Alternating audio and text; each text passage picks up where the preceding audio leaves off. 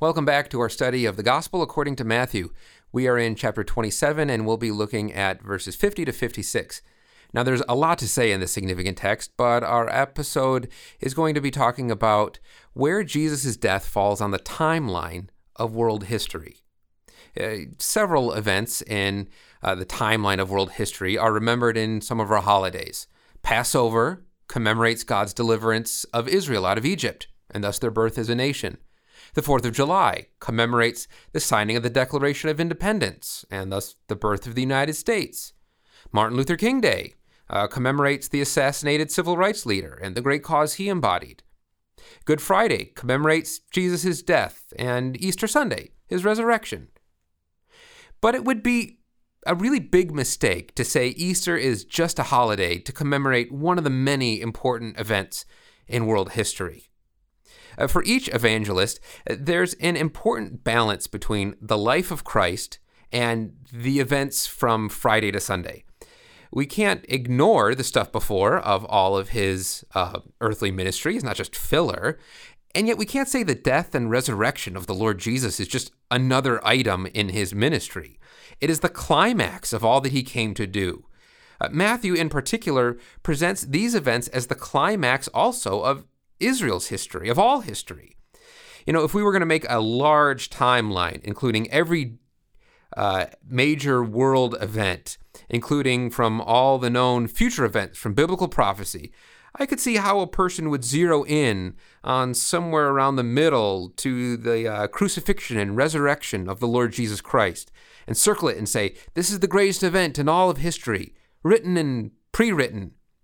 But you know, the gospel's perspective pushes us to go a step even further than that.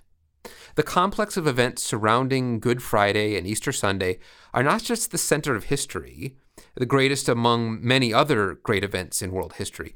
More than that, Matthew teaches us to think of these events as the very end of the timeline itself and the beginning of a whole new timeline. Now, watch out for this theme as I read our text. And to get a good running start, we'll look at verse But we'll start in verse 45. Now, from the sixth hour there was darkness over all the land until the ninth hour. And about the ninth hour, Jesus cried out with a loud voice, saying, Eli, Eli, lama sabachthani? That is, My God, my God, why have you forsaken me? And some of the bystanders, hearing it, said, This man is calling Elijah. And one of them at once ran and took a sponge, filled it with sour wine, and put it on a reed, and gave it to him to drink. But the other said, Wait, let us see whether Elijah will come to save him. And Jesus cried out again with a loud voice and yielded up his spirit. And behold, the curtain of the temple was torn in two from the top to the bottom, and the earth shook, and the rocks were split. The tombs also were opened, and many of the bodies of the saints who had fallen asleep were raised. And coming out of the tombs after his resurrection, they went into the holy city and appeared to many. When the centurion and those who were with him, keeping watch over Jesus, saw the earthquake and what took place, they were filled with awe and said, Truly, this was the Son of God. There were also many women there, looking on from a distance, who had followed Jesus from Galilee, ministering to him, among whom were Mary Magdalene, and Mary the mother of James, and Joseph, and the mother of the sons of Zebedee. The Jewish conception of history, or at least a major one at this time, is to divide it up into two epochs, uh, two ages. Uh, there is this age, and there is the age to come. This age is characterized by sin and death and decay and destruction. The age to come is the eternal golden age, when the curse is done away with and God, through the Messiah, rules over everything. It's the age of the kingdom. This basic dichotomy uh, surfaces several times in the New Testament. Uh, for example, Jesus says in Matthew 12, verse 32, that uh, regarding the blasphemy of the Holy Spirit, there is no forgiveness, not in this age, nor in the age to come. In Matthew 13, Jesus explains the parable of the wheat and the tares. And he says, The enemy who sowed them is the devil. The harvest is the end of the age, and the reapers are the angels. Just as the weeds are gathered and burned with fire, so it will be at the end of the age. In Ephesians uh, to shift gears a little bit, Paul talks about how God has exalted the name of Jesus far above all rule and authority and power and dominion, and above every name that is named, not only in this age, but also in the one to come. The author to the Hebrews talks about those who have tasted the powers of the age to come, and says concerning the Lord Jesus, at the end of the age, he appeared to put away sin by the sacrifice of himself. Now, this isn't to deny that there can be other ages or subdivisions or dispensations within the schema, but the basic paradigm of two ages is clearly there in the New Testament. So, with this in mind, we should think of all history not so much being on one timeline, but two. And one of the fascinating features of the way Matthew tells his version is that he frames these events as, and, as so great that they actually stop the first timeline, in a sense. They stop this present age and they begin the next one. They begin the kingdom age, the age to come. Our text has reminders uh, that this is only part of the picture, but it still is a valid and significant way of looking at things. In a sense, these events have closed one book and have opened another. But in another sense, Matthew 27 and even into 28 remind us that we have still a long ways to go in the current age. So, as with uh, so much of the gospel narratives, this message is not overtly stated, but it certainly subtly is there through allusions and symbolism.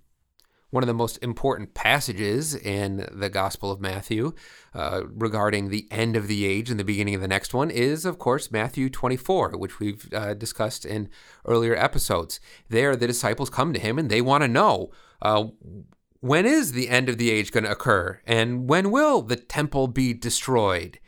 And the Lord Jesus then has a famous interaction. Um, he says, uh, Do you see all these things? There will not be left one stone upon another that will not be thrown down. He talks about, they want to know when will all these things be. And then Jesus talks about um, there being earthquakes he talks about people being delivered up, being put to death, being hated, the love of many growing cold, and then the end coming. He talks about uh, immediately after the tribulation of those days, the sun will be darkened, and the moon will not give its light, and the stars will fall from heaven. And then there's the command, therefore stay awake, for you do not know on what day your Lord is coming. After the Lord Jesus is arrested in Gethsemane, where his followers had fallen asleep and had not stayed awake. They should have kept his command, watch and pray. We then see him on the cross with great darkness, covering the whole land or the whole earth. Uh, we see the temple curtain being torn. We see the rocks torn. It's the same word there. Along with great earthquakes, both on Friday and on Sunday. For those who have just been taught uh, uh Jesus' end times discourse about how the age would end, it sure seems like it's happening a lot sooner than they expected. Moreover, the resurrection was often seen as the dividing point between these ages, between the new world or age um, and the and the previous one. And that's why Matthew has this uh, unique account of the graves being opened and the saints being raised. It's like Jesus is saying when when Jesus died, it was the end of the world.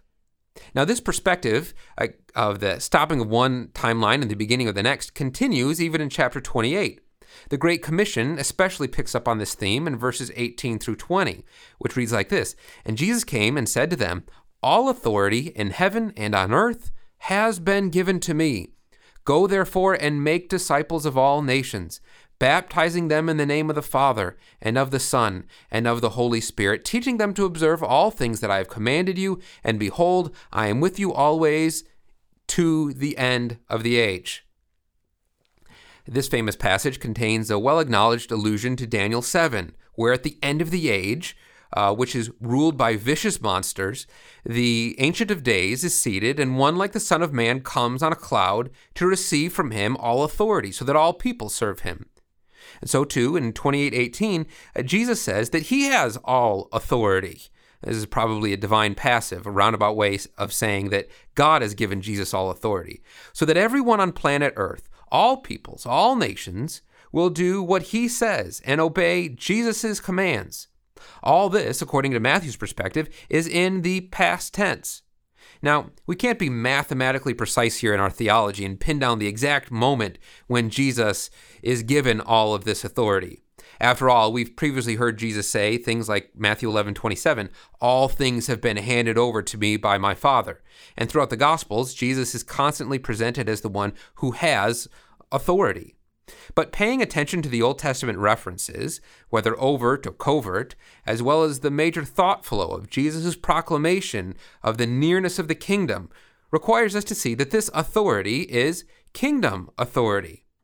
With the coming of Jesus, particularly, but not exclusively, through his death and resurrection, the old age has, in a sense, come to an, e- come to an end, and the new has begun. It is important to situate the significance of Jesus' resurrection with the first century conception of the resurrection as being what separated the new ages, what starts the new creation, which finishes the old world in judgment and ushers in the new. Now, in saying that Jesus' death has transitioned us from the old to the new, Matthew is in full agreement with other New Testament writers. So, if what I'm saying here sounds far fetched, at least know that it is more clearly put elsewhere, uh, particularly by Paul. Now, consider, for example, Galatians 6 14 to 15, where he says, But far be it from me to boast except in the cross of our Lord Jesus Christ, by which the world has been crucified to me, and I to the world. For neither circumcision counts for anything nor uncircumcision, but a new creation. Or we can think of 2 Corinthians 5 17. Therefore, if anyone is in Christ, he is a new creation. The old has passed away.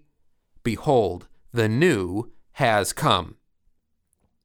And yet, from another perspective, uh, the old is still here and the new hasn't come.